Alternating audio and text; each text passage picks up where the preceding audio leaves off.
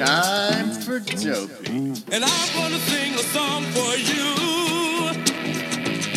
Dave Chris gonna show you a thing or two.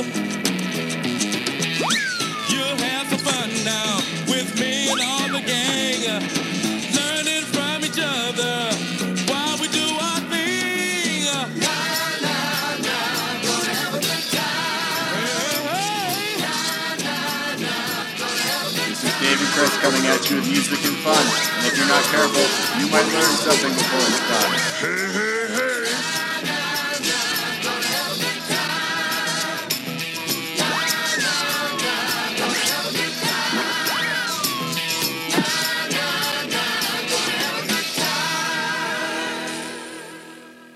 Hello and welcome to the super bonus episode of Dopey, podcast on drugs, addiction, and dumb shit. And I'm Dave, and I have a confession to make. It's really weird.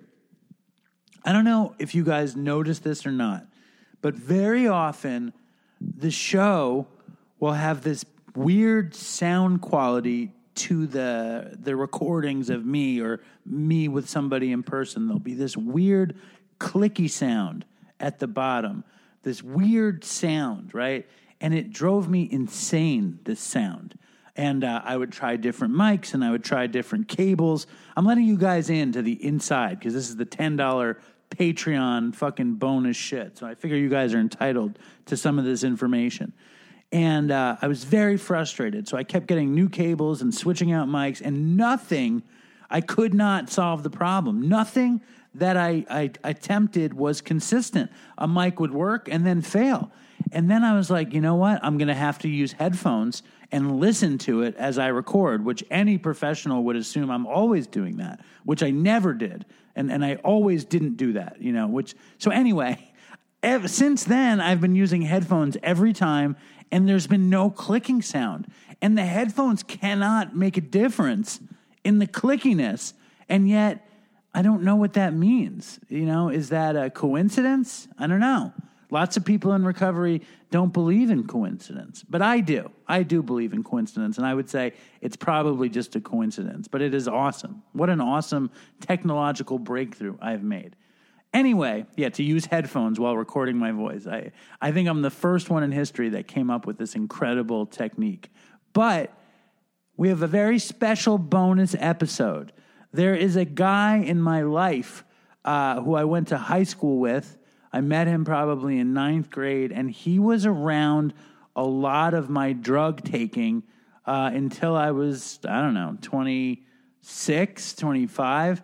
And this is, is me and my old friend Jon going down a sort of dopey version of memory lane. And before I even uh, play it, I want you guys to know that Jon is not in recovery and he is a recreational drug user and drinker uh, who's, you know, ebbed and flowed in his use. But enough preamble. Here is the show.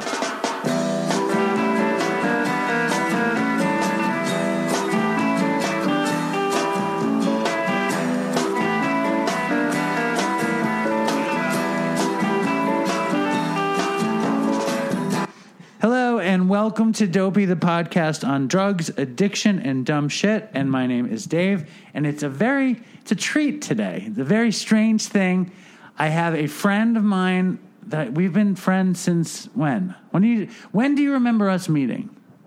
I don't remember exactly when we met. It must have been in seventh grade, though, and I feel like our friendship got cemented uh, more like ninth grade. You gotta lean closer to the mic, though. Let's hear. Let's hear. You you wear this, and you'll you'll know exactly what you sound like. Um, his name is Jon. Welcome to the show. Thank you. Isn't this exciting? Word. So fucking before we get into the great hit, I want to say his last name so bad because I'm not going to, but that's how it rolls off my tongue is to say both of your names. So just to say Jon, It's Jon J O N. yes, that's it. All right. Now before we get into it, there's big dopey news. Are you interested in the big dopey news? Sure. big dopey news.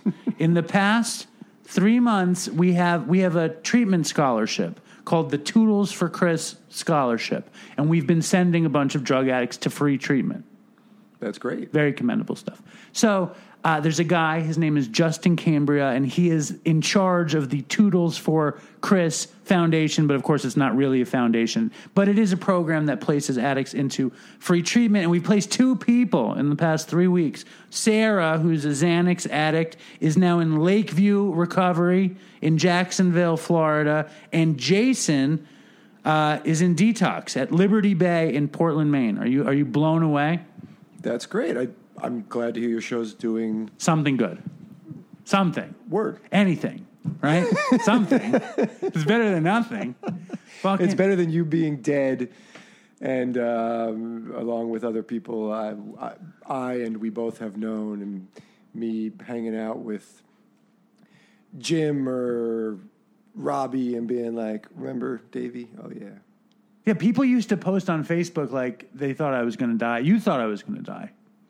I don't know for a fact you were going to die. And back then, most of my friends who have died because of drugs or alcohol didn't die when they were in their 20s. It was more like it caught up with, it wasn't that they died of an overdose when they were 25. It was that shit caught up with them when they were in their 30s or 40s. Just unhealthy living caught up with them. And, uh, so, but like, yeah, if I'd gotten, a, I mean, I didn't see you from 2003 until 2013. When did your mother die? Like, um, She died in uh Oh my god, when did she die? She died in 2008. okay, oh, so the time I came here and saw you was maybe like 20. So between 20, 2003 and whenever we caught up again, 2009, 2010. And then even then, I saw you that one time until you saw, saw until I saw you again three years ago. I always thought, What's he doing? and you did get dirty again in that in that interim, right? Yeah. I always thought, I hope David Manheim. I hope, I hope he's doing all right. you just said my last name. Oh shit, sorry. Yeah, I'm not allowed to say your last name, but you're just coming out with my last name. Well, everybody already knows your last name. No, they don't. Anyway, continue. Um, I used to think. I mean, you were one of. There's there's still other people I know who I'm like, if I hear through the grapevine tomorrow that they died, I won't be surprised. And I was one of them. I was on the top of the list. You're list. one of the ones who I would have cried. That's nice. Yeah. Now, when we met, I in my memory, you know, I didn't have it like this, but you know, in uh, what's the movie with uh, Phoebe Cates, uh, the when Sean Penn, what's the movie? Uh, Oh, is that uh, Fast Times at Ridgemont High. You were like the punk rock version of Damone. It- you know what I mean? Like I never placed it until recently, and I saw it because when I met Jon, I, I was like, in my imagination, Jon was this punk rock kid, like with zippers and weird places on his clothes, and he's right now he's wearing a subhuman shirt, which he probably wore then. Um, and I and I fell out I, in my memory, I, and I'm very like.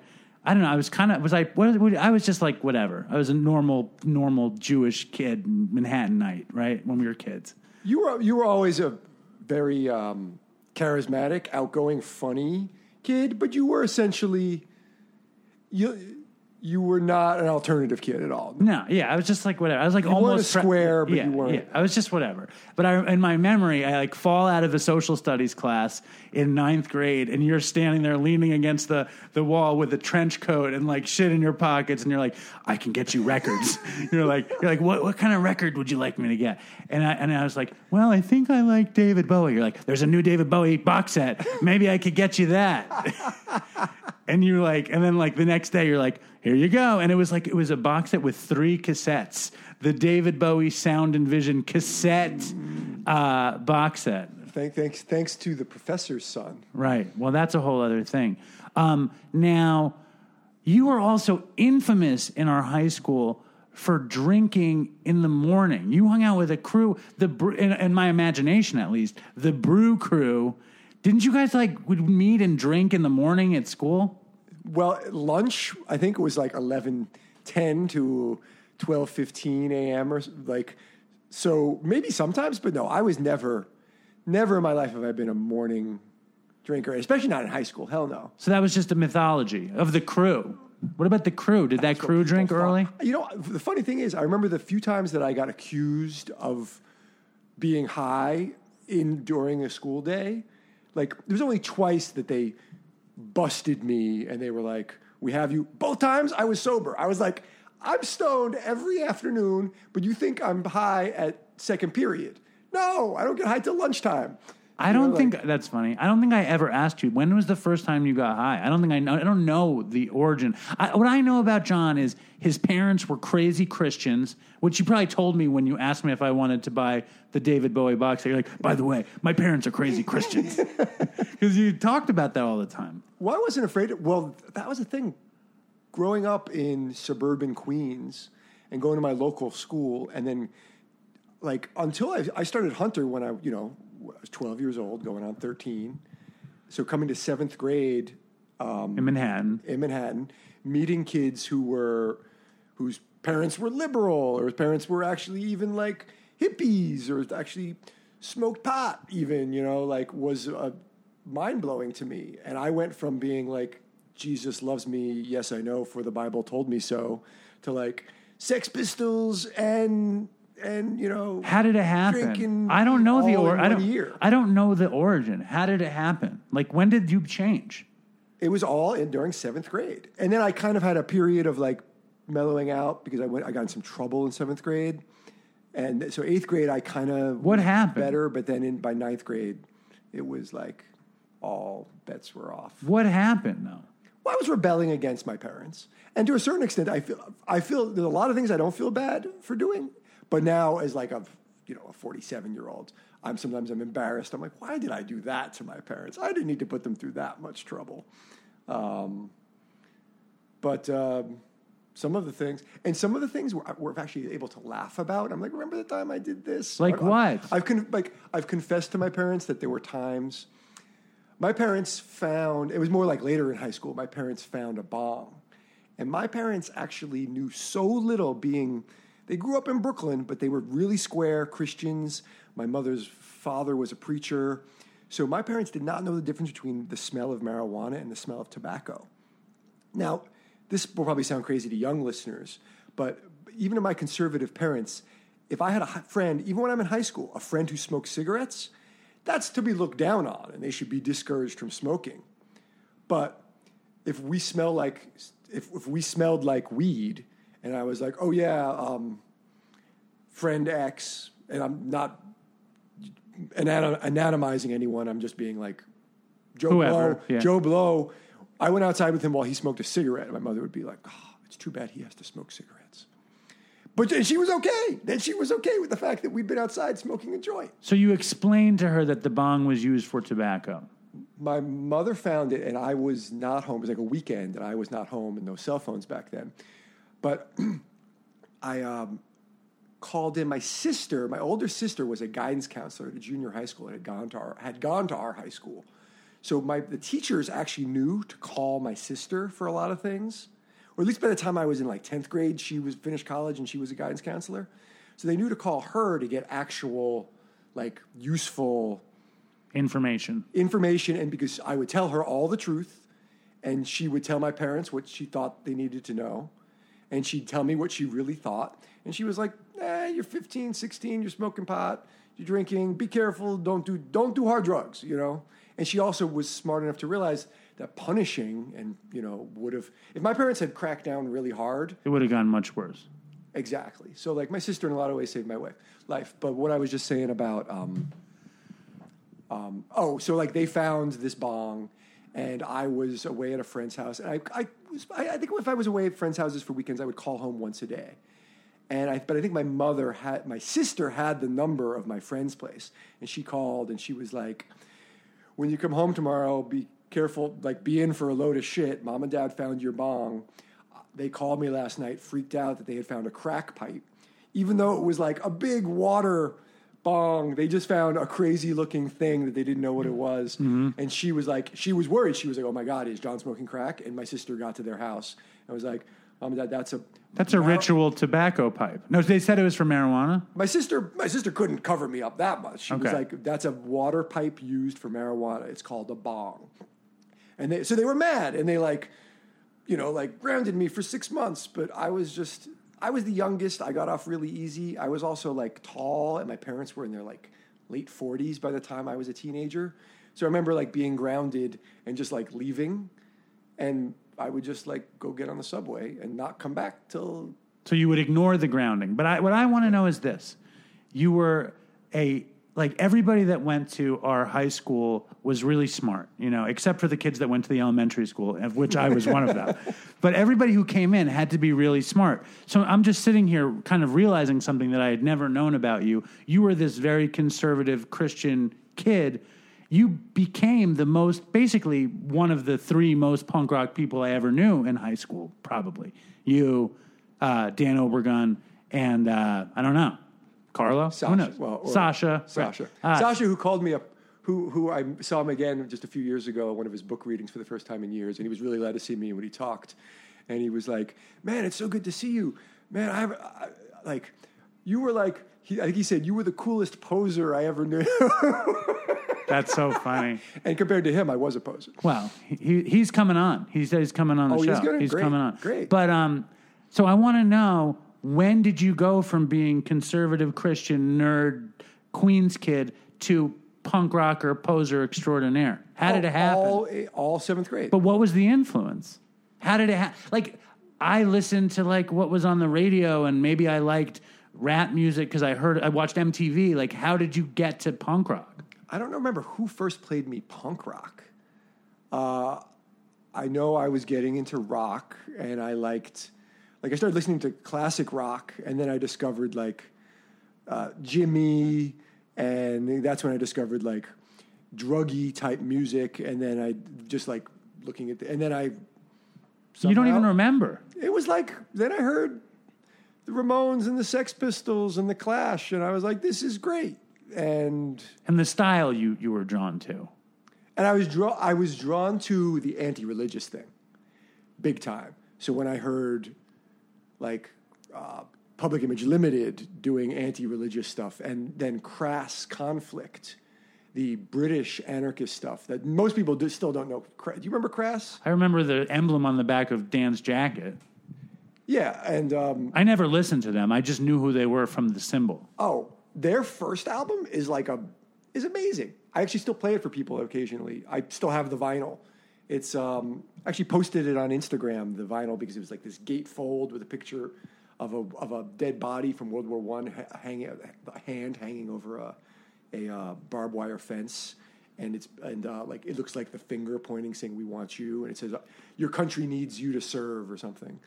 But um, those guys, those guys, like sex, and those guys called the Sex Pistols and the Clash posers because they were, because those guys were like radical anarchist vegan activists who were like planting farms in like urban London and like trying to do the back to the farm thing in 1970, vegan back to the farm thing in 1975 London.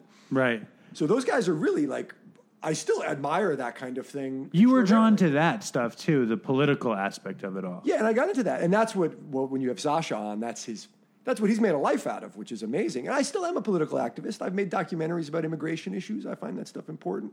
I believe in environmentalism. All right, just I, uh, take it easy. This is no fucking. Okay. Come on, this is not some cause show. yeah, I'm no vegan. That, that, I, he just had Popeyes outside. It's clearly not a I'm no vegan. vegetarian. um, but what I, when's the first time uh, you smoked weed? Do you remember that? Actually, so that had nothing to do with Hunter. Actually, that um, that was because uh, there were these Guido kids across the street from me in Queens.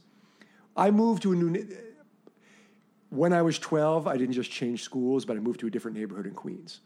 So I was that kind of that probably had a lot to do with the radical change in my life because not only was I uprooted from my little elementary school I used to walk walk to and my little neighborhood where I knew everybody on the block and everybody knew everybody, I went to living in a much larger neighborhood um, where I didn't know people. I had to get to know these kids who lived across the street who were total Guidos and who were two and four years older than me. So if I was 12, they were 14. And they gave me, I was riding around in a car in Whitestone, Queens, with a kid who was old enough to drive, and I'm 12. And my friend who's 14, right, is like, they're like, you ever smoke pot? And I had drank already, which I did with a friend from our school, um, Sean from Staten Island Sure. and um, who I'd love to catch up with. He doesn't come to reunions. He didn't he come to the last one? I, yes, he did. He was at the last one. He was here before the last one with Ricky. I guess that maybe I didn't see Sean. You probably you were wasted at that thing. But I continue. did get too drunk with with Liz before that thing. continue.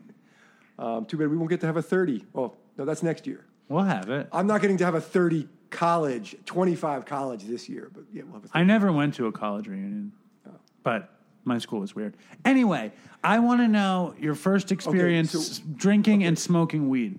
So this was not smoking weed. I'll, I'll- finish smoking weed. So we're driving around, and uh, these guys like to go to a very famous boulevard, Francis Lewis Boulevard, where now at this time we're talking we're talking about 1986, where kids used to race cars. And these guys didn't have a car; they raced, but they were just more like in awe of the 18 year old and 21 year olds who would soup up their Camaros and race them. And I- Serious Guido salad days, right? Yes. And I was like, I didn't like this, but it was what I was doing. And I was like, I don't know. I was I was like a little bit scared of these kids. But they were like, You want to smoke some marijuana? And I knew I wanted to smoke marijuana. I was like, Yeah, that's what like I've like I've been listening to Jimi Hendrix and I think that's what I have to do to get experienced. And um I smoked it, and at first, and I had tried a cigarette and been like, "Ugh, ugh," and I've never been a cigarette smoker ever since then. And um, so I smoked it and I, I drank and I loved, I liked drinking and I did it. And I was like, they were like, you feel it? And I was like, no. And they were, and somebody said, and I've heard this many times since, the first time you smoke weed, you don't feel anything. And I was like, like, no, I don't feel anything. And then five minutes later, we were driving and we stopped at like a red light and there was a McDonald's. And I was, I was like, hey, can we, let's go get something off the dollar menu. And I had just eaten like dinner before we'd gone out or something. And the older kid, one who was driving, started laughing. Right. And he was like, Oh shit, yeah, you don't feel anything. You got the munchies now, kid. And I was like, the munchie and everybody laughed and I was like, the munchies, what's that? Well, another thing about you that I remember very well was like you were really into New York City nightlife. Like you went to shows all the time. Like you uh, you you went to shows more than probably anyone I know. Uh, how did that start? I liked music. I um, saw it as like counterculture music is definitely what pulled me into counterculture. Like I said, it was listening to Jimi that got interested me into punk rock, and that tailed dovetailed into marijuana and politics, etc. Um, so I like to see bands. It was also a reason. It was actually a good reason to have to stay at friends' places And in- to stay out of Queens, stay out of your parents' house. Yes. Come to think of it, that's I'm just thinking of that now, kind of. But um, music. You would go to shows Oh, constantly. WNYU, the ticket giveaways.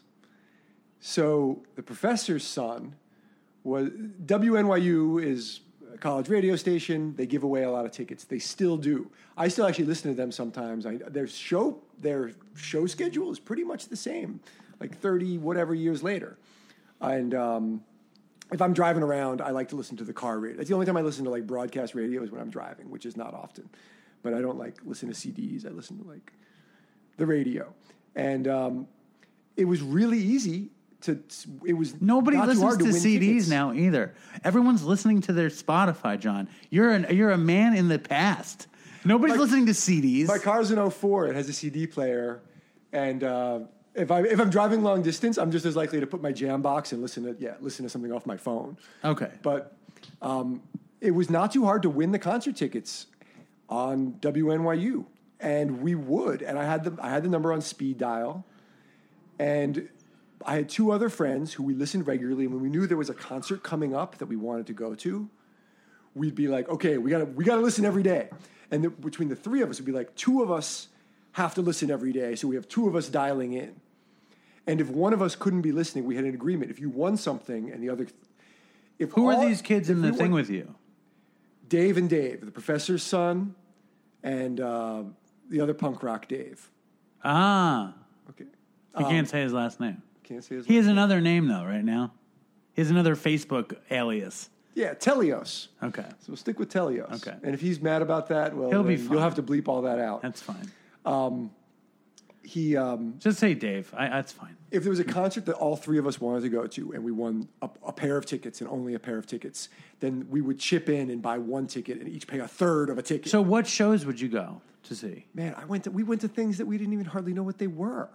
Just for fun. But like things that we went to, uh, like seeing the Ramones at the Ritz for free. Like actually, we, we would win tickets. I would ask kids about concerts that I knew they wanted to go to that were coming up. I'd win tickets. I'd be like, "Hey, I'll sell you tickets half price for this show." You're like Damone. I'm telling you, it's a total. That's the You're from right, Fa- yeah. right. Thank you. So, but like it was, I had we were at the point where the the the, the college kids at WNYU who would answer the station would be like, "Is this is this Jon da da, da again?" I'd be like, "No," and I put on a funny voice. Me and all three of my friend, my other two friends, had calendars with dates of concerts we wanted to get tickets for that were coming up. Tickets that the dates of uh, concerts that we already had tickets for, the names that we had won them under, because we'd have to show up. We had to You need aliases. we had to get some fake IDs to show up at the club and claim the ticket. Because because they had a rule that you were only allowed to win once once a month. I think there were days we won. The, the three of us would get the majority of the tickets that WNYU would give away, and we were selling them and stuff. It was, um, yeah. Can you think of any other shows you saw like back then that would impress people now?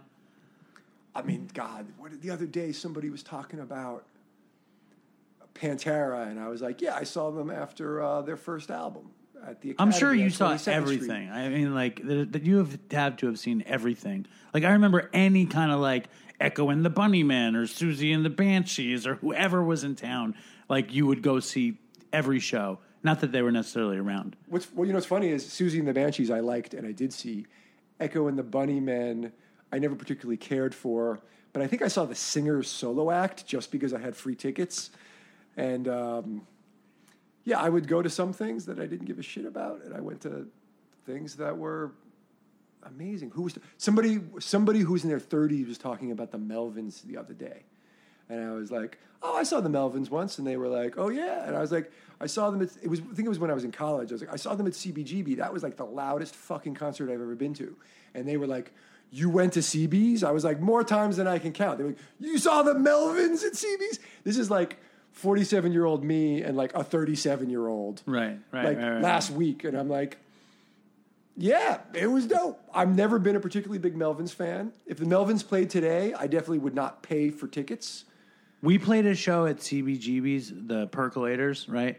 And uh, you know, and I we were, you know, I was Jon was a big ska fan, and I joined a ska band, and uh, and we played shows all over the place, and we played there were like five New York City bands, and we would play all the time, like once a month or three times a month or whatever, and we played at CBGB's one time, and like again, I was not like skinhead styled out. I was like wearing a flannel shirt, and I had a I had bought a fitted Minnesota Golden Gophers hat that I thought was cool. I don't know why. I think it was an Golden M. Gophers? I don't know. I just thought the hat was cool. It was like burgundy with a yellow M. I was like, Is that that's some kind of team? I guess. I, I went like all of all of the my friends like were interested in getting cool looking hats, so they would go to Cosby at uh, Madison Square Garden and pick out like cool fitted hats. And I was like, one time I went and I bought a Minnesota Golden Gophers hat, and we played the show at CBGB's, and then like maybe Mephistopheles played after us or something, and I'm dancing in the crowd, and I like bump into some skinhead the wrong way, and he's like. I'm I want to kill you or something. And I was like, and I was terrified. And I was like, get your friends and I'll get my friends and we'll meet outside. And then they're like, fine. And I ran, I found my friends. I was like, we gotta go. we gotta get the fuck out of here. Um, when did you start uh, with acid?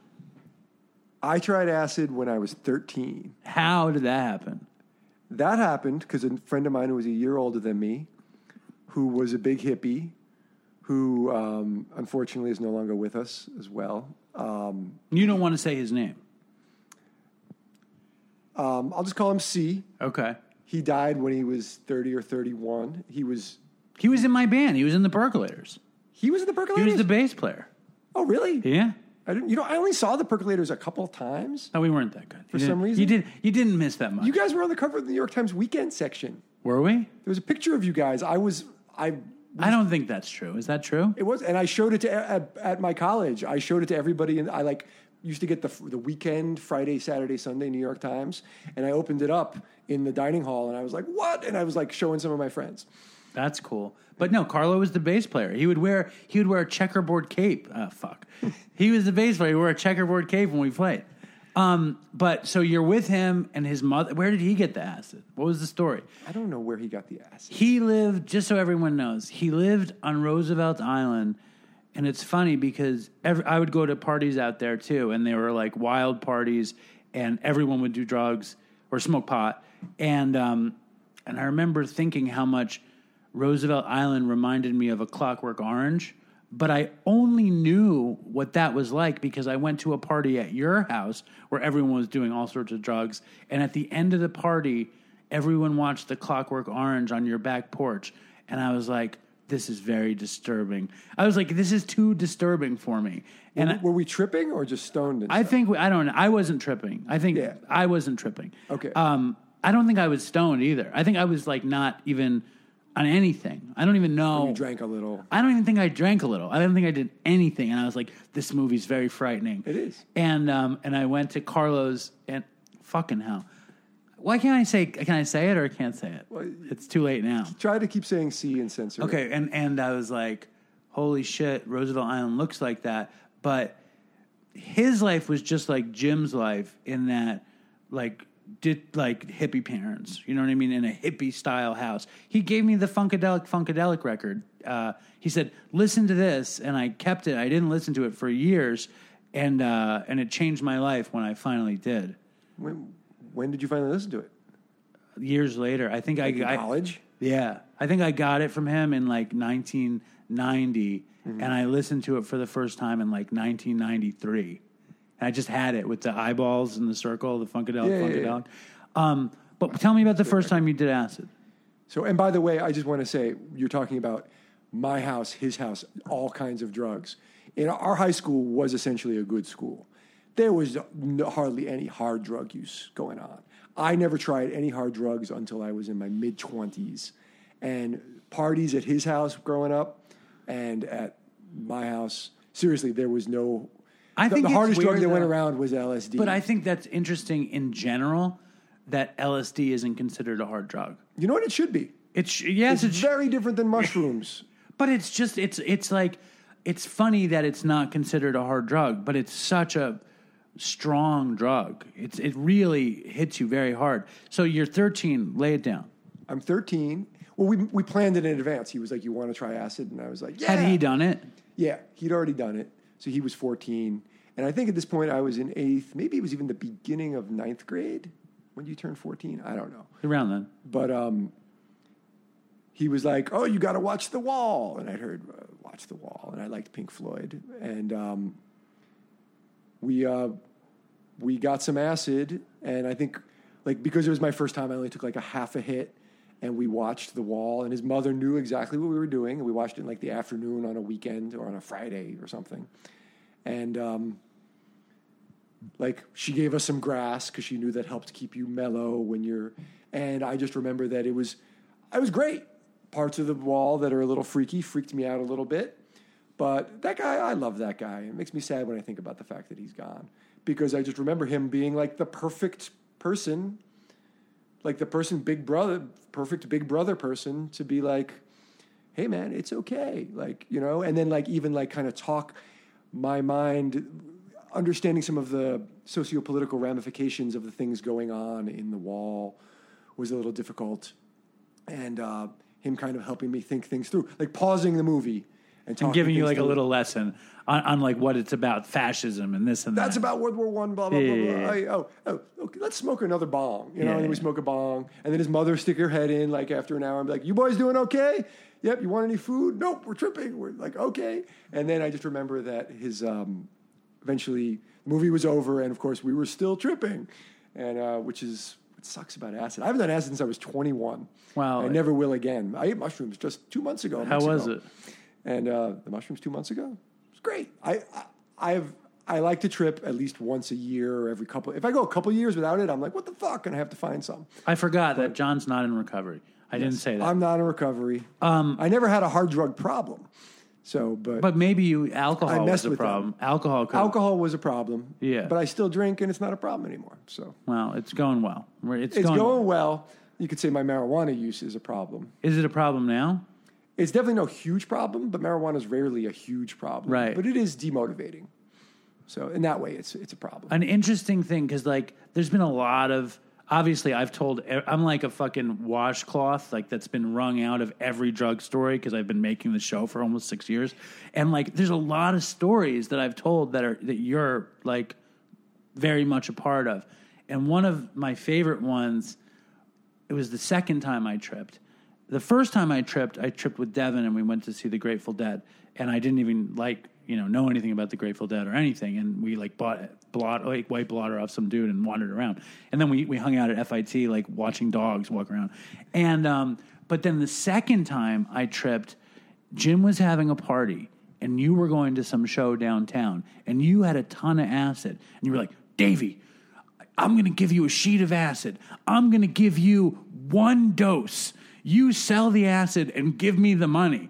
And I was like, that sounds like a good deal to me. And um, and I took the acid and I and, I, and Jim had this huge party and you you like missed the party. You like went to some show downtown.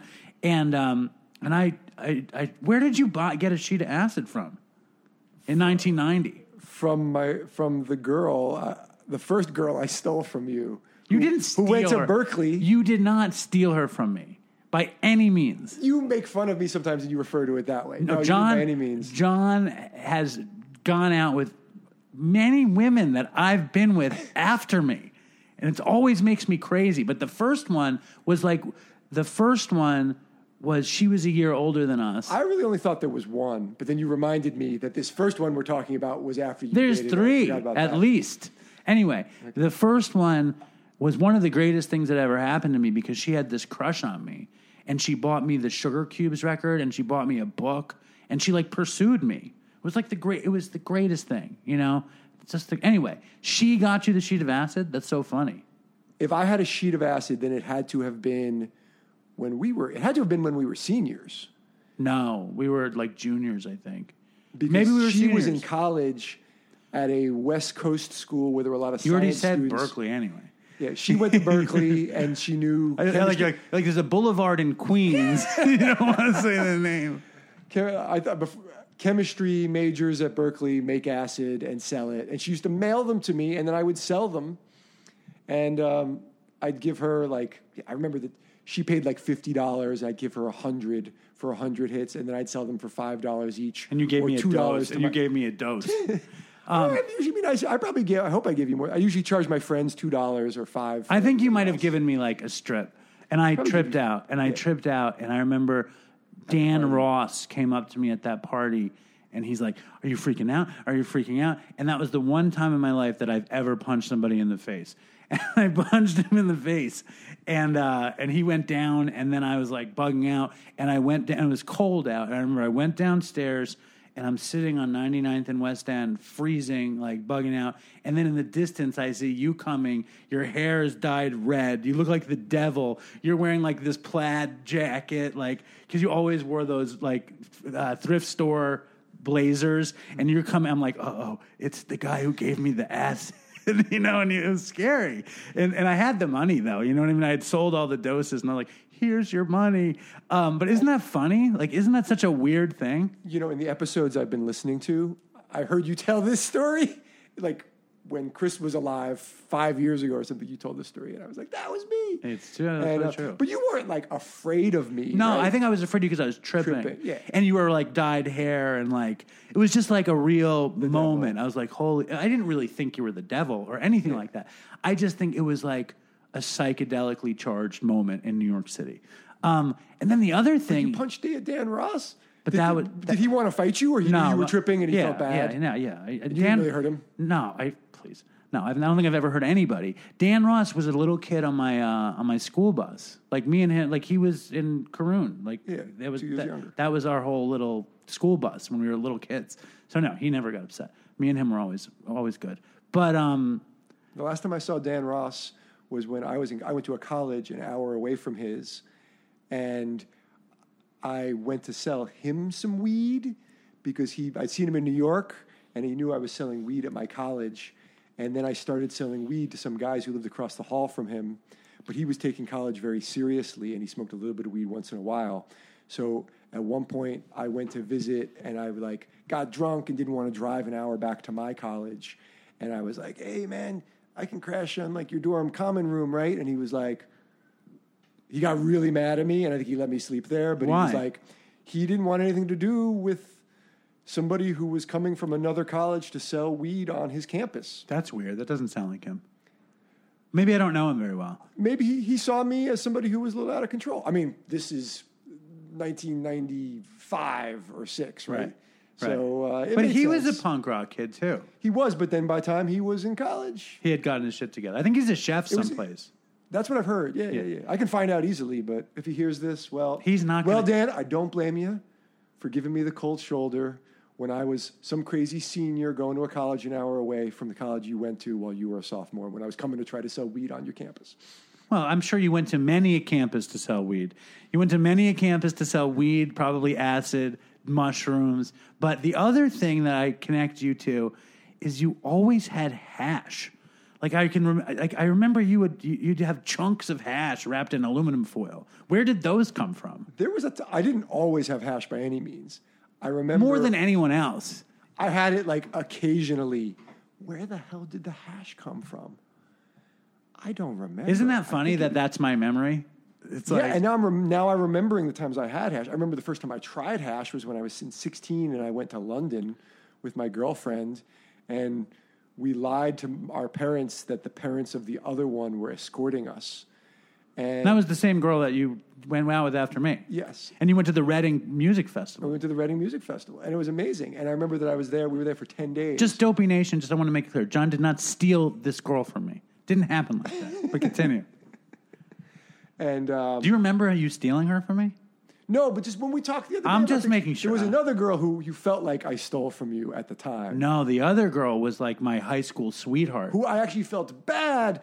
The, the first one we're talking about with the J, I don't, I never felt bad, and you weren't angry at me about. The second one, the senior year, I felt bad about dating, but I was like, they've been broken up for more than six months. What the heck? I don't think I made a big thing about it. I think I made jokes about it. You wouldn't talk to me. You wouldn't sign my senior yearbook. That seems ex- excessive. I guess I was I was resentful. You you stayed mad at me on you you were mad at me for like at least six months or a year. That sounds You wouldn't talk to me for the last six months of college. high school. High school, yeah. That, and that that hurt a little bit. I remember that she wrote something in my yearbook about like, "I'm sorry, Dave's not signing this." Blah blah blah. Like like uh, So you know. stupid. So funny. So funny. And then so funny. Because she lived in Queens. Me and her didn't have we had like a like a we had a relationship the way well, we were in high school, but we had a relationship like she was very catty, right? She was like and and I don't know. It just we like I don't think we even got along. We dated a long time and I don't think we got along while we dated. But that was just the nature of the relationship, I guess. She lived in Queens. I lived in Chelsea. It's never meant to be. And then senior year, they'd broken up, and I You was single, swooped in. and she lived in my neighborhood, and uh, as we dated for the last six months of of, uh, of uh, high school. In a Damone esque conquest. um, but uh, and then like in college, I would see you here and there. When did it get to the? When did we get to the point? Like, how did it happen that I hooked you up with that guy Todd? Like, I met that guy Todd at Wetlands, not my friend Todd, the drug dealer Todd. Oh, yes. I met that guy at Wetlands, and he worked at upstairs at Sam Ash in the cable department. Did you go see him at the cable department? I met him there at least once, but that wasn't where I met him when once we were doing deals. But how did it happen? Like, I guess we were just we just became friends again, and then I was like, I know this hippie guy who has drugs. Like, how did that happen? I think you, I think you might have brought me there to meet him the first time, or we met him out. fr- I feel like he didn't want people coming in the store to, to buy things. He had good For obvious bud. reasons. He had good. I think that's what it was. I had like I had become a much harder drug user in college, you know, and I'd become much more seasoned about using drugs in college, and um, and I fir- did I ever did you ever meet Pete Knighty at the Meadow? That crazy old guy. He would wear like a Krishna tank top, and he would yell at you if you didn't hand him money wrapped in brown paper brown, brown paper envelopes. He was like the most classic New York City weed dealer. The fact that you didn't meet him is a sad thing. He was like this nerd from the Upper West Side, and he would come to the Meadow every day, and he would eat like gluten free bread and fucking like weird macrobiotic shit. Yeah, and he'd be like, he he was really nerdy and really thin, and his, but he was fit, and like he he was really snobby, and he'd be like, "Well, I got this hydroponic bud, and I." And if you meet him, the only way he would take your money is if you wrapped it in brown paper and slid it to him. And he would wrap all of his nuggets. He grew nuggets on the Upper West Side, these beautiful nuggets. And he would give it to you wrapped in cellophane, like a big, like that's how he would wrap up his bud. He would wrap it in cellophane. It would be big, and you, you know, you'd smell it. And uh, and then he got nervous about the meadow, so he, he would have a route on the Upper West Side where he would meet like twenty people between 101st Street where he lived and 86th Street. He would be like, "Meet me on the corner of 82nd and Broadway on the southwest corner." And if you gave him the money wrapped in anything besides brown paper, he would freak out. Like if you gave it to him wrapped in a blue paper, he would be like, he would be like, "What is this?" And he would get really angry at you if you didn't follow procedure. We went, about- now you're talking about the Giuliani era, huh? yeah, we wound up So, yeah, so the him. Meadow was no good anymore once Right. it was the Giuliani era. Um, You wound up robbing him. we wound up You robbing the old him. hippie. We ran. We robbed him. fucking junkie We, scumbag. we went. I sent. It's one of my favorite stories, and I've we've told we've told this story on Dopey. So if you've heard this story, I just think you'll think this is funny. I was full on junkie, uh, working at Burly Bear, and remember Ryan, my roommate from college. He's a very like odd kid, and um, and Ryan was staying at my house, and um, and I was buying bud for all the guys at Burly Bear from Pete Nighty, and I would rip them off. I'd get a great deal from Pete Nighty. I'd buy like four hundred dollars at a time, and I would get like eight hundred dollars, and I would keep the money for dope, and I would give out the bud, and I'd get bud, and um, and eventually, I think I got fired. I think like things had gotten to the bad place, and I and I gave Ryan the number, and I said, call him and tell him you need to get whatever. You know what I mean? Like a half ounce or something. And he met with Ryan, and Ryan gave him the brown paper, and nothing was wrapped in the brown paper, and he got the bud.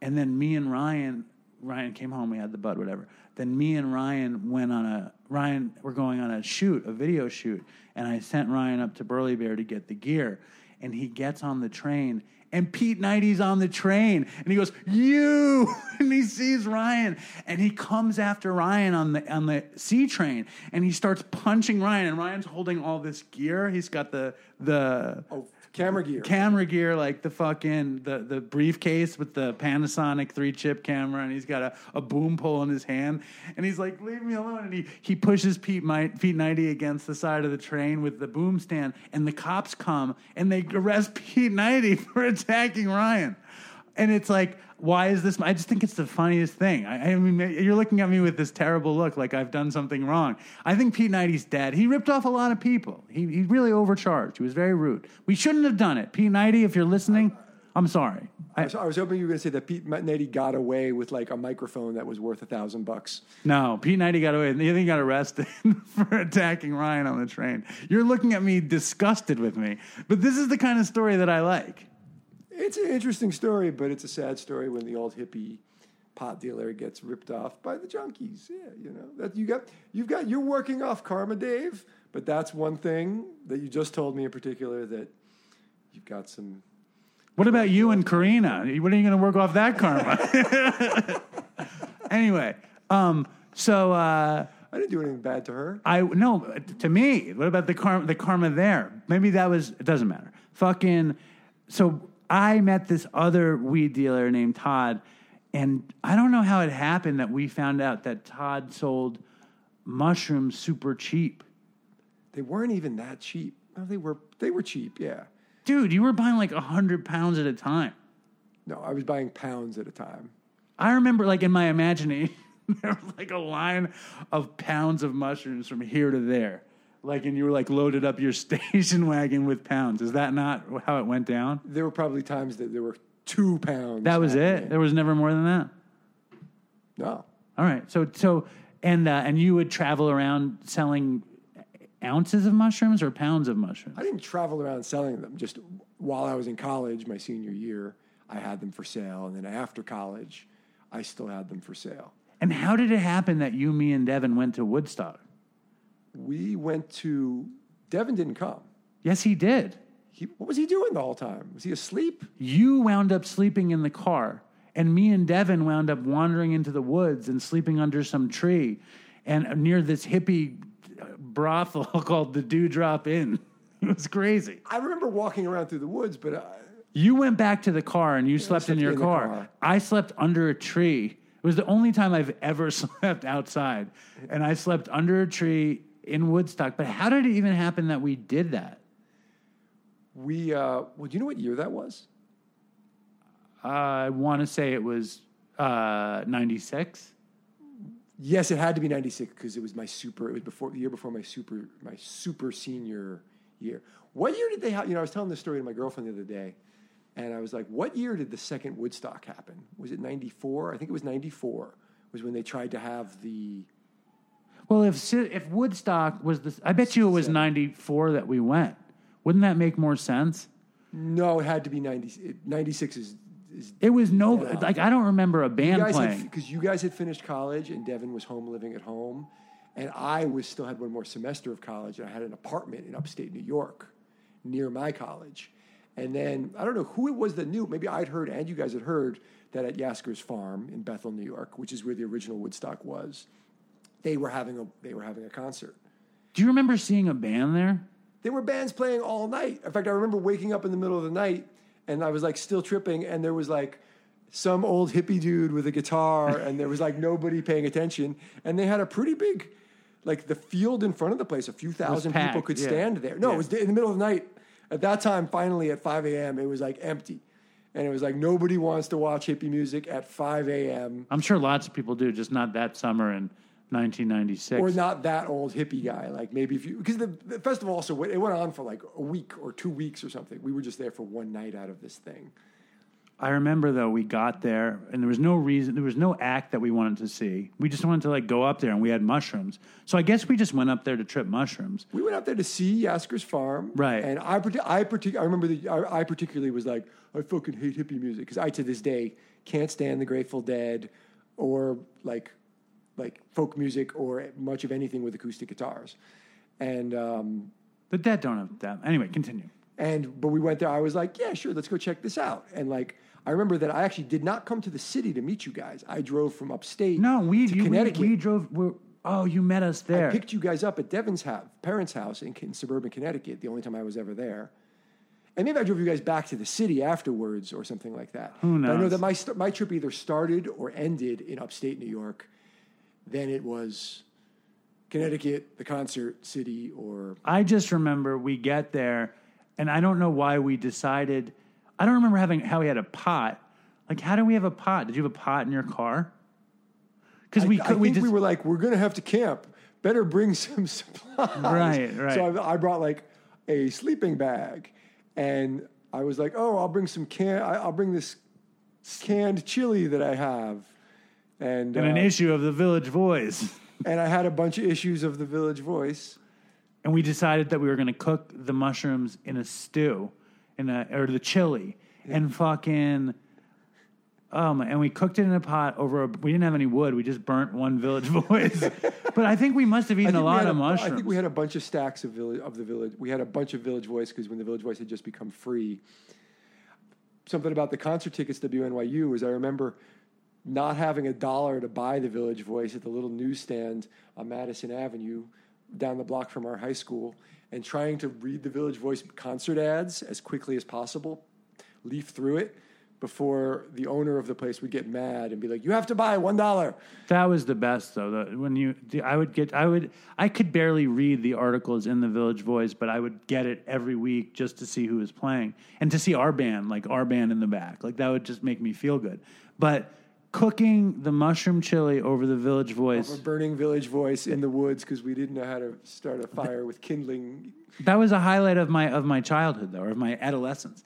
And then it, it? it That was a good totally was. And then um, I feel like we would see each other here and there, and Oh, and by the way, then we proceeded to have a good trip. We wandered around through the woods. We had a lot of fun. I remember that I gave a lot of mushrooms away to hippies who were like, "Look at these city guys who got mushrooms. They want to sell them. they're tripping. Like we could just use our hippie like Jedi mind tricks to get them to give us the mushrooms. And I think I wound up like being mad at you that we went up there with like two hundred dollars worth of mushrooms and we came back with like twenty five bucks. But we had a great time. Oh, so the idea was bad. probably to sell mushrooms. the idea was to sell. That was the idea, Bring the mushrooms to the hippies. right? Fortunately, I didn't sell like the whole pound of mushrooms or anything. I didn't give away the whole pound of mushrooms. It's hard to sell drugs when you're tripping, though. It's that's a hard. It's hard to take money when you're tripping. If you weren't tripping, you would have made a lot of money at that thing. It's hard to make money when you're You have been tripping. mercenary about it. I remember people being people being like, "Oh, can I just get one, just one cap?" Yeah, Just but then you're cap also like have to take tripping, and you have money and putting it in your pocket. It's like a weird thing to take money when you're tripping. Well, you start to realize the artificiality of money, which is something that's good about psychedelics. and the transactions like are freaky when you're on. All of the relationships are so weird to sell something when you're tripping. Like the the dynamic is off. You know because if you're not tripping you're like trying to make money. You know what i mean? You are uh in the you're like thinking about your profit. You're thinking about am i going to make this sale? Whatever. And when you're tripping it's like i don't really feel right about charging this money to this guy and i want to just be loving and whatever. No I, dude i it's like you worry about about dopey being anti-drug and obviously or you know you were like when before Jon came on he was like i want to tell some good stories about drugs. And i mean like psychedelics are great unless you take too many and lose your mind you know? Um, and then i think like i think we drifted apart and i started working in tv and you were up in bard and stuff and doing whatever and um, There wasn't even any long drifting apart. Maybe we didn't speak for a year at some point or something. But no, I think we were always in touch because I stopped at Purchase to to uh, sell weed to you guys at some point, or to or to sell you get maybe even to drop off mushrooms with you guys that I'd gotten from Todd. That sounds who right. You'd, int- Yeah. who you'd introduced me to. Yeah. And I remember then at some point, at one point, going up to Purchase, and you guys were like so out of it, and I was like, "What's the matter? Like you guys are just stoned and tired."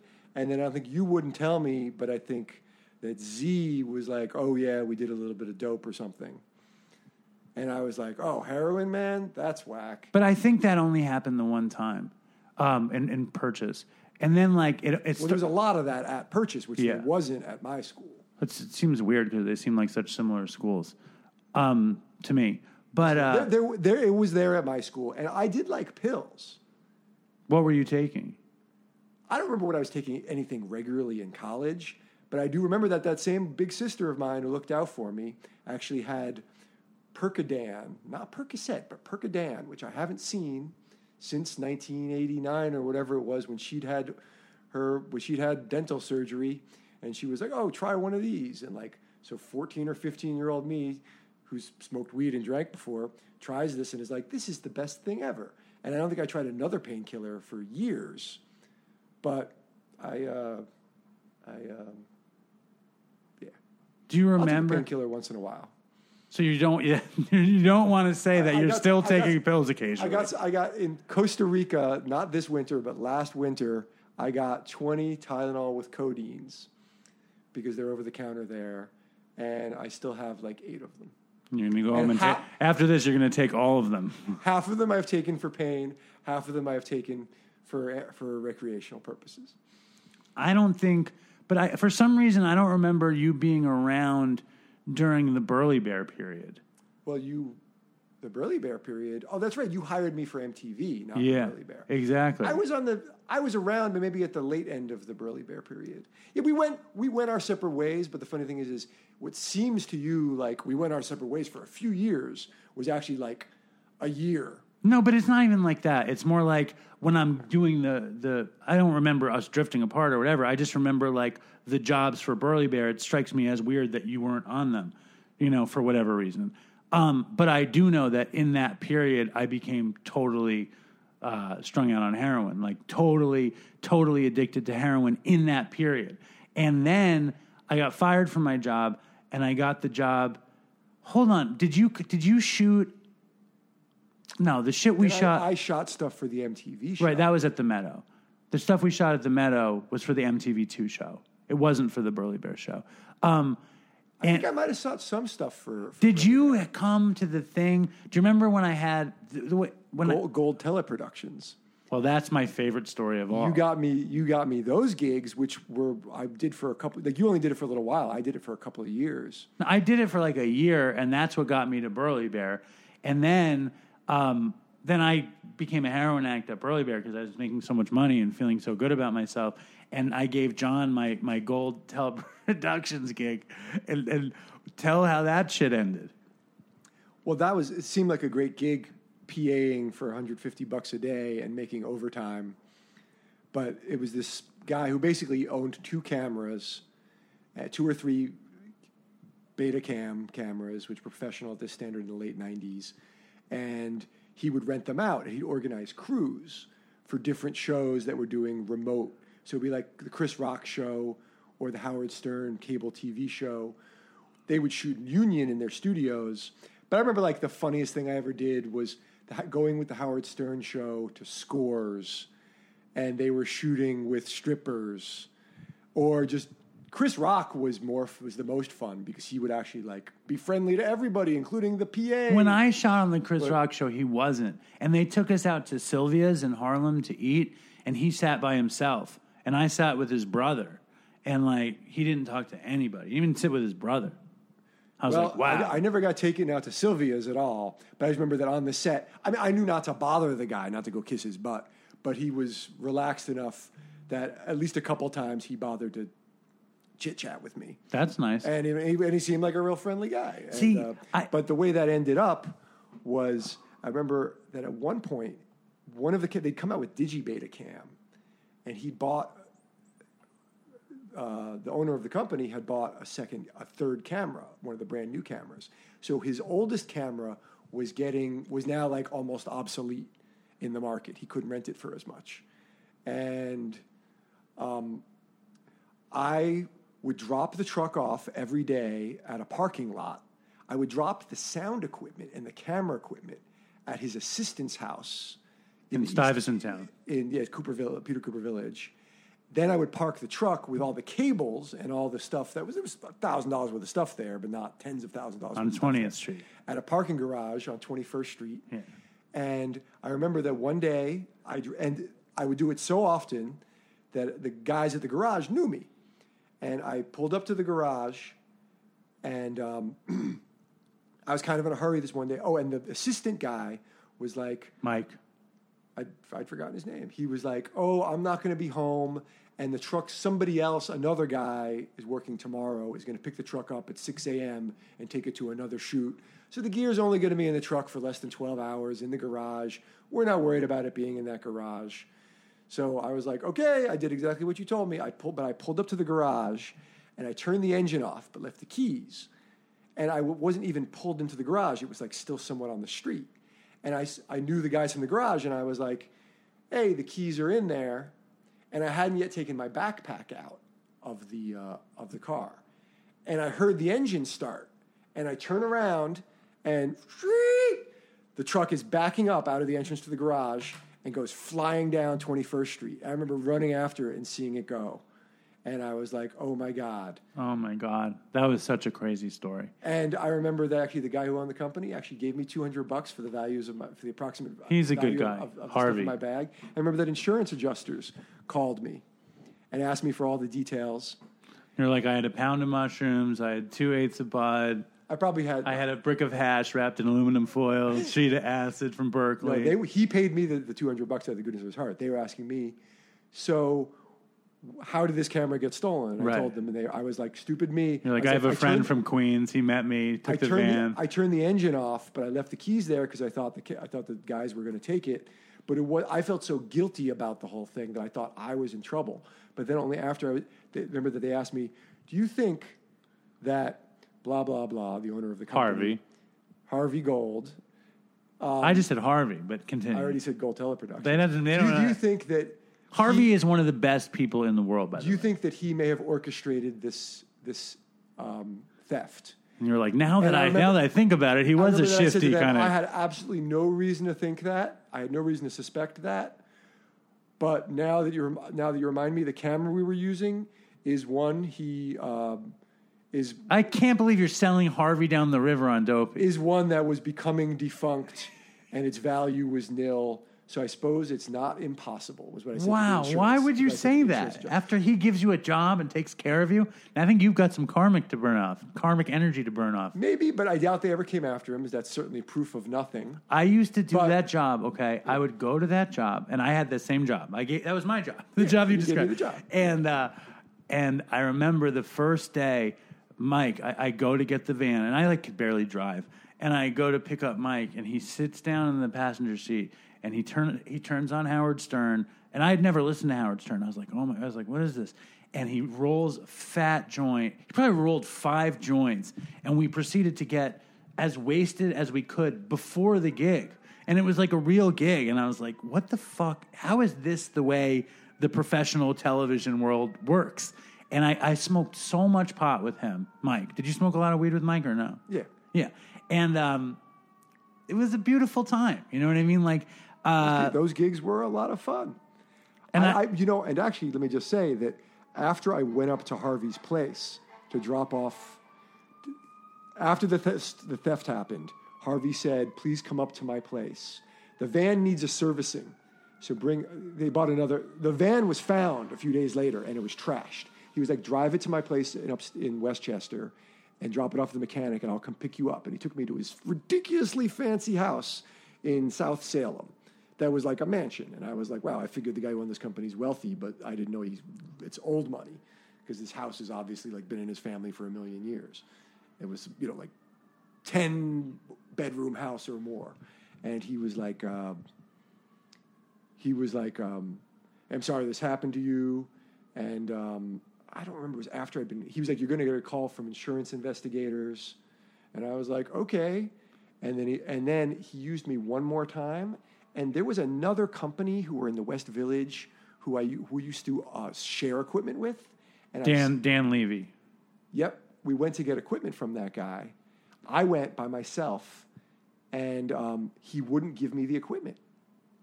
And there was another PA who was working with us that day, who was like up at the location. He had to come down to the location, to the place where the Levy pickup was, because this guy was like, "I'm not giving." up. No, it was Dan Cohen.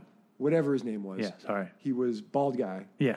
I worked like- with him forever. He Yeah. was like, Harvey needs to always have two people in the vehicle because everybody, he's like, and he remember him being like, You're never going to work in New York City again. And I was like, That's what Dan said? Yeah. And he was like, and he, he, and he, he had a point that Harvey should have had two people driving. Two, you're going to have kids straight out of college, PAs driving around with $100,000 worth of equipment, you ought to have two of them in the vehicle at all times. But this guy wouldn't give me the equipment. So after that, so the guy came from the location down there in order to be allowed to pick up the equipment from Fourth, from where Fourth Street and Eleventh Street miss, from where West Fourth Street and West Eleventh Street meet, which I remember where they where they were, uh, approximately. Um, but then he never used me again, and I he like just stopped returning my calls. And I don't remember if that was before or after I got the call from the insurance adjuster, but I just the insurance adjuster more like blew my mind, saying like, "Do you think?" And I was like, "Well, I guess it's not impossible." How dare you? So whether I didn't rat him out because of what happened, but and I didn't rat him out, and I don't think he ever went to jail because Of course, I'm sure the thing got stolen. the thing got stolen. But the question is, did was it really was it the cat was the guys who worked in the garage noticed all this camera equipment every day, and they told one of their thief friends, "Hey, hang out outside the place," Right. Or was it was it that the guy who owned the equipment was like, "I- "I've got this camera." No way. That's not, My guy's going to be pulling up to the garage. It would never around happen. five or six o'clock today. I can't believe this is this is your theory. After Harvey gives you 200 bucks, takes care of you, might get you stoned every day of your career. Well, we'll never know unless he hears this show and he. Uh, Harvey is a dopey listener. He might come after you for this. He isn't really a dopey listener. Um, but Harvey Harvey has been an incredibly uh, he's always been very kind to me and I love him. And I don't think it's in his character to have done that. I just don't.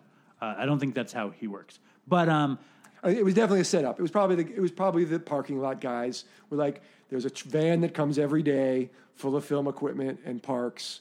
It's just like in my lifetime of being a New Yorker, I never saw a car get stolen.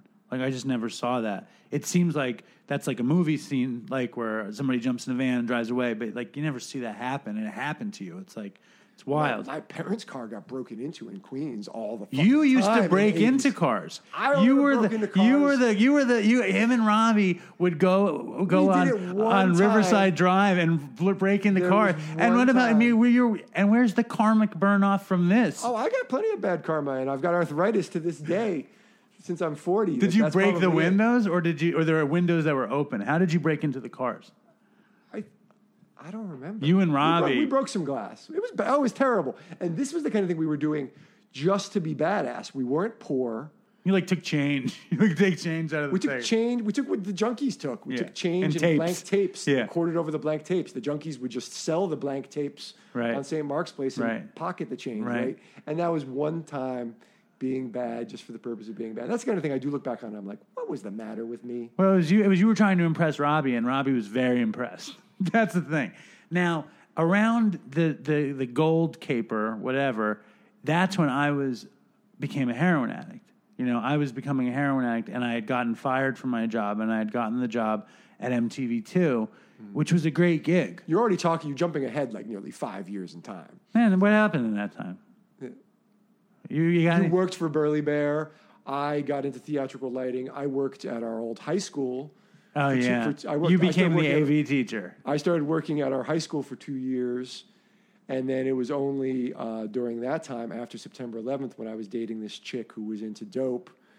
And New York City's streets were flooded with cheap dope because the Taliban went back to growing dope, which they had stopped doing uh, because of an agreement they had with the U.S. government because the U.S. was supporting the Mujahideen. But then once the Taliban slash Mujahideen had, once the U.S. started bombing Afghanistan, they were like, "Fuck this, we're going to sell dope again." And it was like there were newspaper articles everywhere, you know, like heroin Cheap Heroin heroin gets- available in Bushwick. heroin deaths, you know, like quintuple across the United States, less than, you know, three months after 9 11. That happened. And, it, and, and dope was really cheap and it was fucking everywhere. And I was like, and I never got strung out. Where were you? What, what did you? What, where were you at 9-11? I was at our old high school. I was working. And so, what, when, was the first time you did heroin then? Um, like a week after that, the, probably the following weekend. And I was already addicted to heroin at that point. I don't know. I don't remember. I think I just told you. I think I just told you I was using the whole time. I think I knew it, or I, maybe I just heard it. I had Right. seen you in a minute, but then me and this girl I was dating were doing dope somewhat regularly.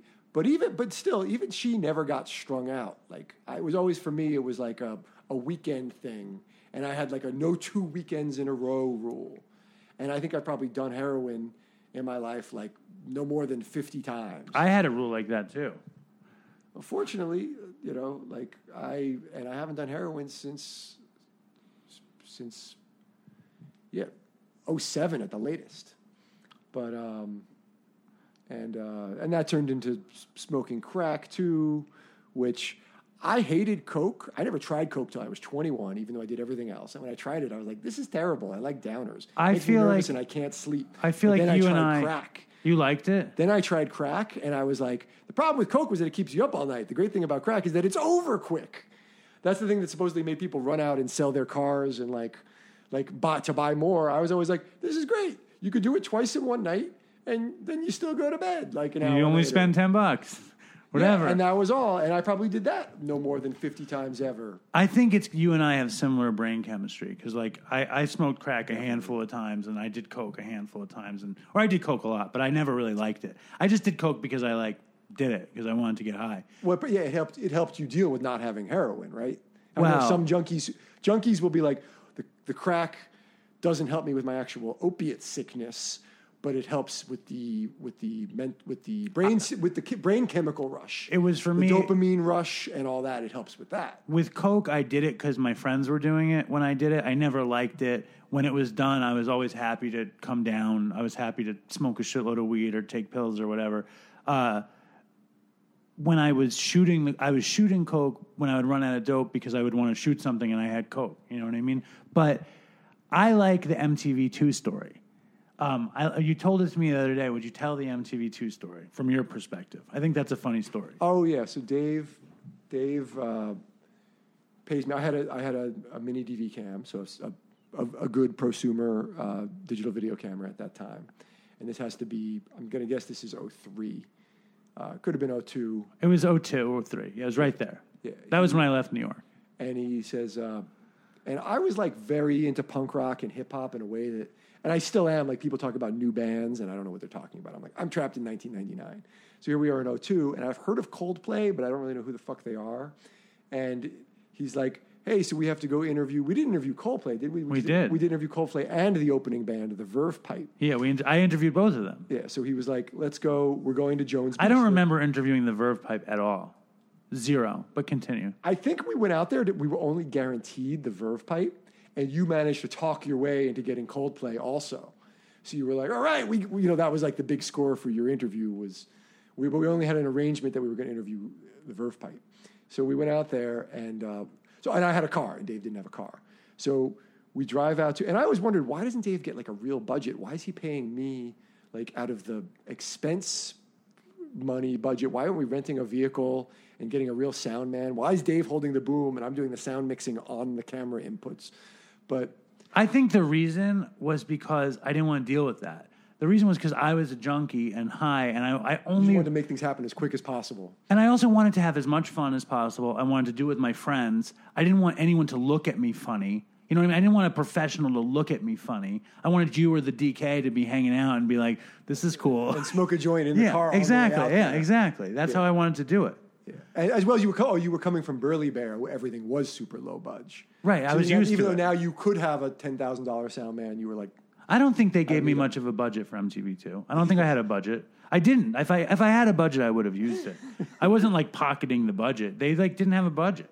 But and I I, never forget when we didn't have. We were in the MTV office, But I think at- you at got the money. Viacom building, and we we we had, we had a we had a light. We were shooting, trying to shoot some insert shots, and we I had like a light, like a theatrical light, like a, a a a video light, but I didn't have a tripod with me. So you put it on top of the television that you had in your office.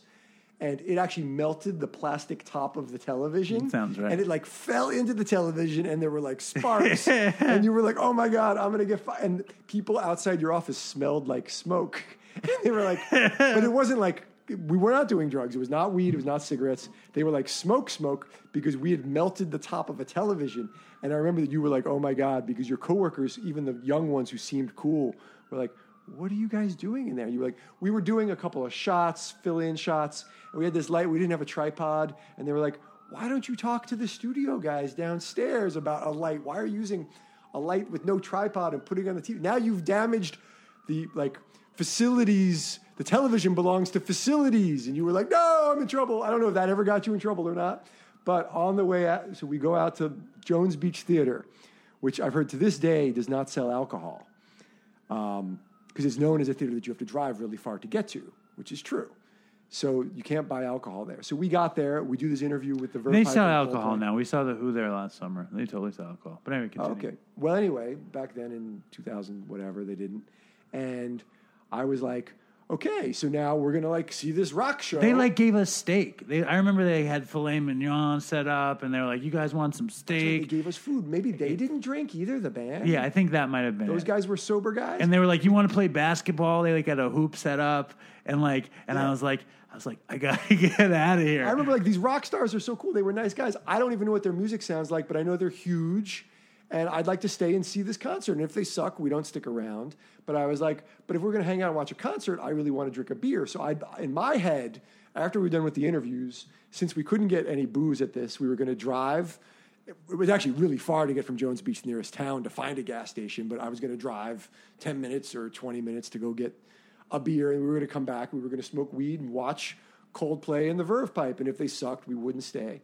But we're done with the interviews and they're like offering us food and we eat a little bit of food. And Dave's like, come on now. I'm like, well, we're, we're to. We're gonna stay and watch Coldplay. We're gonna go. I was like, maybe we're gonna go to the gas station, and you were like, no, I have to get back. I have to be in in Bushwick in 45 minutes. And I was like, dude, no. I was like, I'm going to go to the gas station. I'm going to drop you at the Long Island Railroad station, and you're going to take the Long Island Railroad back to Brooklyn, and you can meet your man because I'm sick of your junky bullshit. I was like starting to get sick of your st- uh, shit at this point. But you were the one who was paying me, and you were like, I'm not going to pay you if you don't drive me to Montrose and Morgan. That was the spot, though. And I was like, fuck, fuck. Like, I hate you. Like, and I did. And you were like, you want some dope? And I was like, no, fuck you. And I like dropped you off. And you were like, drive me back to the city. And I was like, no. And I like drove home to Queens. I, I, I live, I still live in Queens, but not in You were Queens angry. anymore. You I were- went back to my neighborhood and was like, fucking junkie. Well, I feel like uh, that was was that before or after the professor debacle, or was around the time? Probably before. I feel like it When- might have been when were you after hanging out with because? I wasn't copping in Brooklyn when I was because why would I cop in Brooklyn if I was friends with the professor down here? I think it was it was right around the same time. It was right around the same time, and um, I'm and everyone who's ever heard me talk about the professor, there was this old man, and he just showed up at my. He had the same heroin dealer that I had. This guy who called himself Tony Baloney, and Tony Baloney got kicked out of his apartment, and him and his girlfriend moved into my studio apartment on 24th Street like for a week or something. So all of the professor's heroin customers would come. I'm sorry, all of Tony Baloney's heroin customers would come to my studio apartment on 24th Street to buy heroin, and I let them live there because he would give me free heroin. And an old man comes, and it's the professor, and that's how I met him. And he sees I have this bag of uh, cameras, old metal body uh, SLR cameras. And he's like, oh, he's like, those cameras look interesting. And he's like, you wouldn't want to trade them for pills, would you? And I was like, yes, I would like to trade them for pills. And he gives me like a hundred Xanax for like five metal body cameras that my cousin had given me. So like, and I just gave him Like old. SLRs? Yeah. And um, so he took them. he went home, and me and him became like friends. And I started hanging out with him every day and his wife, who were like another proto hippie couple. I remember I would hang out with them and I would, I would do dope with them. And um, they had this huge loft on Mercer Street or Greene Street. I don't, I don't remember Somewhere around there. and uh, and I remember they had a a bedroom in their loft that was made from Japanese screens in the corner, and uh, and and I would hang out with his wife, who was this old lady with really long gray white hair, and What's, what's funny is the thing. The fact is, at that time, she was only slightly older than we are now. Right.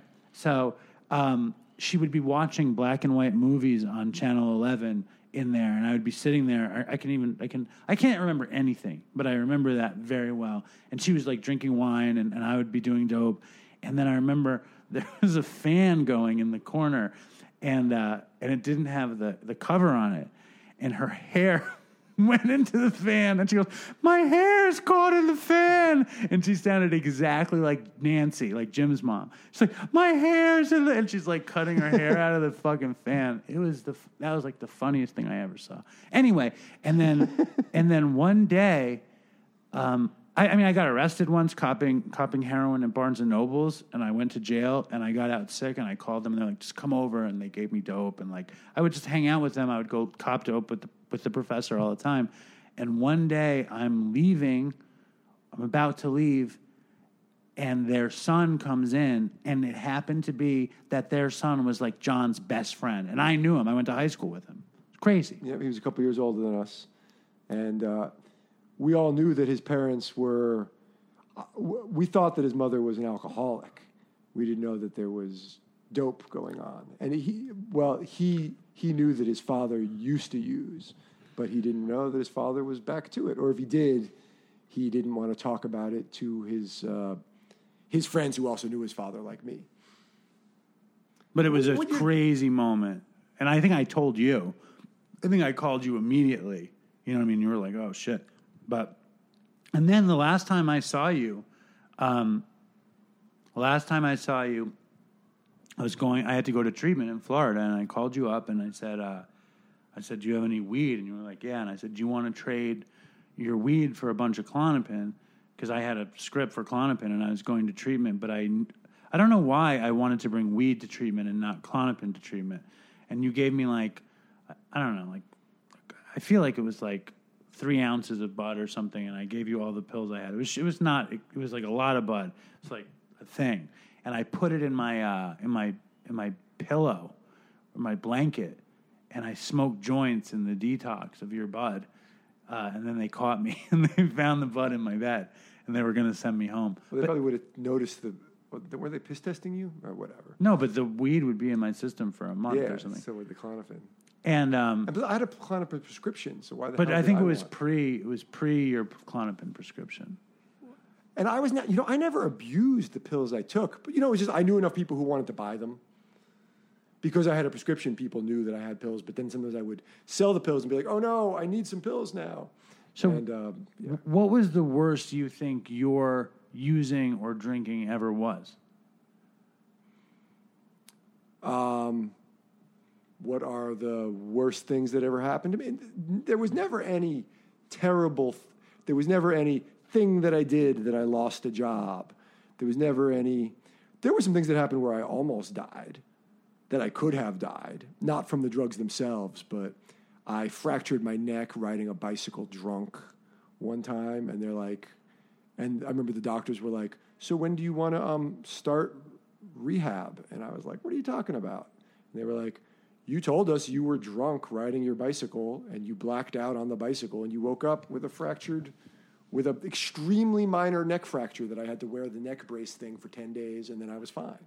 And I was like, "Oh fuck that, I'm fine." And the guy was like, "I highly recommend, you know, if you drink enough, that this ever happens to you." I, I just fell off my bike on the middle of an industrial street in Greenpoint, But you Brooklyn. you seemed like a candidate for Alcoholics Anonymous for a, for a long time.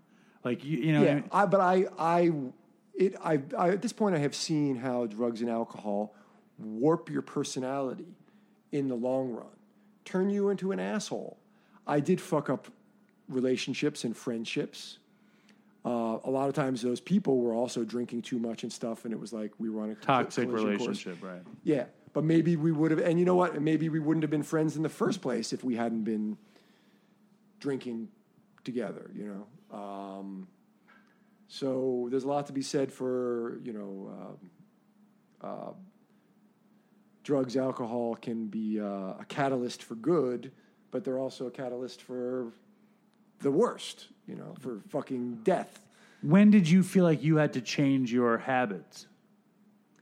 I became aware of that in about 2014, and um, that's when I started changing my habits.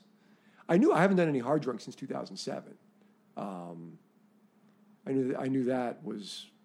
I always knew I was playing with fire with that while it was happening, but then in 2014, um, some things were going bad personally and professionally. I was also I turned 40 and I had a I had an injury that was nothing to do it was a knee injury at work. It was nothing to do with drugs or alcohol and like my neck fracture. And I was like I had a little bit of a midlife early mid well 40s when you're supposed to have a midlife crisis, right? And I was like I got to get my act together. And I started to I became conscious of the fact that I had finally admitted, and some people had said to me over the years, Jon, don't you think you need to take it a little bit easier? Don't you think, hey, look at that friend you had the fight with and doesn't talk to you anymore. Now you lost a bunch of friends. And until then, I'd be like, he's a dick. Fuck all those assholes. But then I was like, it's like 2014, and the biggest one I can think of was like 2010. I was like, wow, I really did lose a bunch of friends. And wow, now there's like, like, there's some people who are still my friends from that circle of people, but I realized that like, I don't get invited to their birthday parties anymore because they know that there's going to be five people at that birthday party who don't want to see me, and there's only one of me. So they still invite those five people, and they don't invite me. And to some extent, this is still true as of like right this second. Some of these folks, and uh, so there's some people who keeps me keep me at arm's length. Some of them I've seen again in the more recent years, and so we're totally on good terms, or we're just Facebook friends, or something like that.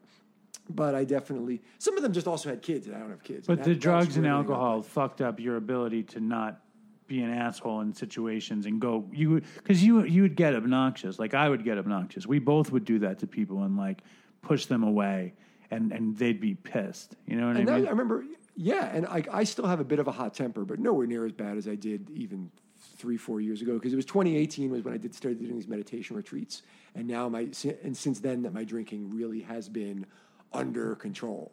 It's funny you never had a temper with me ever.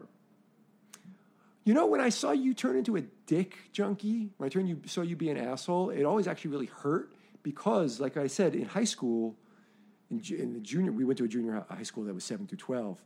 You were so, such a nice guy, a guy who was funny, but just like so kind-hearted, and um, So then when we're in our twenties, and you went from being, and then even when you when we were like potheads together, and I'd be hanging out, and you would be playing your acoustic guitar with some hippies at your place, and I'd be like, ah, I hate this shit, right? Like you were always just like, a you know, uh, such a lovable hippie dude, and you were never a hardcore hippie, but such a such a loving person, and you still are. That's why you're the host of a show, and you're not just some dick who goes to AA meetings and goes to your job and hates the world. Um, well, of course. I mean, I, but you never, you never had your temper work against me, and I was a jerk off the way anybody who's physically addicted to heroin becomes a jerk off. I mean, there's no way. It's very hard to not become a total jerk off in that situation. You know what I mean? It's like I think it's impossible, really, if your whole life is taken over chemically. And I think when you would drink too much, you would be a jerk off all the time. You know what I mean? Like you're still trying to figure out how to fix these relationships. I yeah, I, only, I have one ex who won't talk to me, and uh, and uh, wh- when we went through our shit where we broke up, she did all kinds of crazy shit too, but ultimately I said unforgivable things, and um, yeah, that's the that's actually the thing that when when and that was I guess the last time we ever spoke was 2009. That was the first thing that made me be like, wow, I guess I fucked something up here Right. and it, and it actually it was not anything I one thing I did while I was drunk. It was, but it was more like I started to realize, The cumulative effect. yeah, like I don't know, I've, I've got a therapist, and like I'm like, so do you think I have borderline personality disorder? And my therapist is very like no nonsense. She's like, if you are, what does it matter? Take your anxiety medication as prescribed, and don't mix it with alcohol. Take your bipolar medication so you don't get too depressed don't look for more labels. If you have bi- what, what, you, do you know what uh, borderline personality disorder is? It's like people make a joke. I don't know if you've heard of it or not. You don't need to even. People make a joke that it's it's being an asshole. And if you, I don't know what the definition is, but if you looked it up right now, if you read the the DSM definition of borderline personality disorder, it really is like being. It's it like all the things it lists are just things that assholes do. And I was like, wow, I do most of these things and some of them with regularity. And I'm still a bit of an obnoxious dick. And I'm a little bit of, I'm a bit proud of being a, a New York guy who's kind of a dick to people. Like, or I don't want to be a dick to people, but a guy who, who, who is a, I make, I joke around rough, but I'm not afraid to swear and stuff, and that's fine. But, uh, yeah, you know, I'm really glad that I hang out at a bar. I have a bar around the block from me. I've been hanging out since 2009. That is, it's not a hipster bar. It's not a neighborhood bar. Uh, it's not a. di- I mean, it's, it is a neighborhood bar. It's not a dive, and it's full of folks. Some of them drink a little too much. Some of them have drank too much, and now they're not drinking too much. Hardly anybody who hangs out there does drugs. People, if like guys are known to be bringing coke in there, they don't like it's not a place people can smoke weed out down the street from the place but it really is a community there and input i got from some of my friends there helped me in some of these particular decisions and still helps me to this day and now that i actually i go there a lot less because i used to be in there like four or five nights a week now i go like once or twice and um, um, I think that some of the guys there who drink too much have, have said to me like, "Wow, thanks for the advice." And you know, like I've known enough drunks even at work and stuff, guys who are like, "Oh, I never thought about it like that." Thanks, Jon. You know. Did you ever think that you might be alcoholic? Well, you know, I mean, I, th- I think until 2014, I had said, no, no, no, no, no, I'm not an alcoholic. 2014 was when I recognized an alcoholic and I needed to mellow out. But it wasn't until 2018 that I really got it under control. Because, like, if you go by what it says in the book and stuff, they say that, you know, an alcoholic has a, a progressive illness that you can't get away with drinking once in a while, whatever. But there are people who are, and they describe them as heavy drinkers, you know, and I, and I mean, like, an alcoholic is only self diagnosed. You know what I mean? An alcoholic probably can't pull back the throttle and drink once a week, twice a week, whatever. An alcoholic has a progressive illness that kills them. So I don't know that you were an alcoholic. Um, Well, according to medical doctors, anyone who ever drinks 15 drinks in a week or five drinks in a night Is an alcoholic. So that's like like 50% of America practically right there. You Right. Know, like And so that's why I always thought I wasn't, even though I was like, well, I drink more than 15 drinks in a week. But I didn't get drunk most nights. But even at my worst, I was never a hardcore alcoholic. Right. I was never like a, like if I woke up with a hangover and I, yeah, I got to the point where I had shivers, DTs, you mean? but never, never like the full on, yeah, I, I've had shivers. But that was because it was like Memorial Day weekend and I went to three parties in a row. And I was like, I drank, you know, I drank a case of beer today and then I vomited. I thought that was fun. And the next day I woke up and I was like, ooh, I need a screwdriver with my brunch. Not drinking today, and I really wouldn't. But I was, ne- and I, so I, I, I drank two or three drinks a day most days. And then I would go out and get sloshed. Now it's like two or three days a week I drink. And when I have five beers or a bottle of wine once a week, I'm sloshed. And that's my fucking party. And uh, so I consider that not an alcoholic. Well, if you if you ever want to get sober, give me a call. Um, I was I think it was awesome that we get to go down memory lane like this. Did you have a good time? Yeah, I'd love to do it again. All right. Well, we say at the end of every episode, we say, "Stay strong, Dopey Nation, and fucking toodles for Chris." Thank you, Jon. Thank you. Thank you, Jon. I think you got some fucking karmic energy to burn off too. Just so we're clear. Now I feel guilty about this fucking hippie, but I'm I'm not going to lose sleep over it. You owe me 60 bucks, you asshole. I who I do You owe me 60 bucks For from what? 2003. bullshit. Prove it. How do you? What do you I mean? think the number of Xanax you had in that pill deal was short. and I tried to be like, well, give me $60 worth of the weed back. The last time I saw you three years ago, even, you were like, you want me to go to the ATM and give you 60 bucks? And I was like, yeah. And you were like, oh, I have to get on the road and meet my wife. No, it's funny because I have to go now too. so that was my old friend Jon, and it was cool to have him on. It was cool just to sit with him and go down memory lane. Um, I would love to know what you guys thought of it. Send me an email. Was it too self indulgent? Break it down. Dopeypodcast at gmail.com. Stay strong, praying mantis level members of the Dopey Nation. Fucking love you guys. I really, really appreciate you uh, going above and beyond the call of duty and fucking toodles for Chris.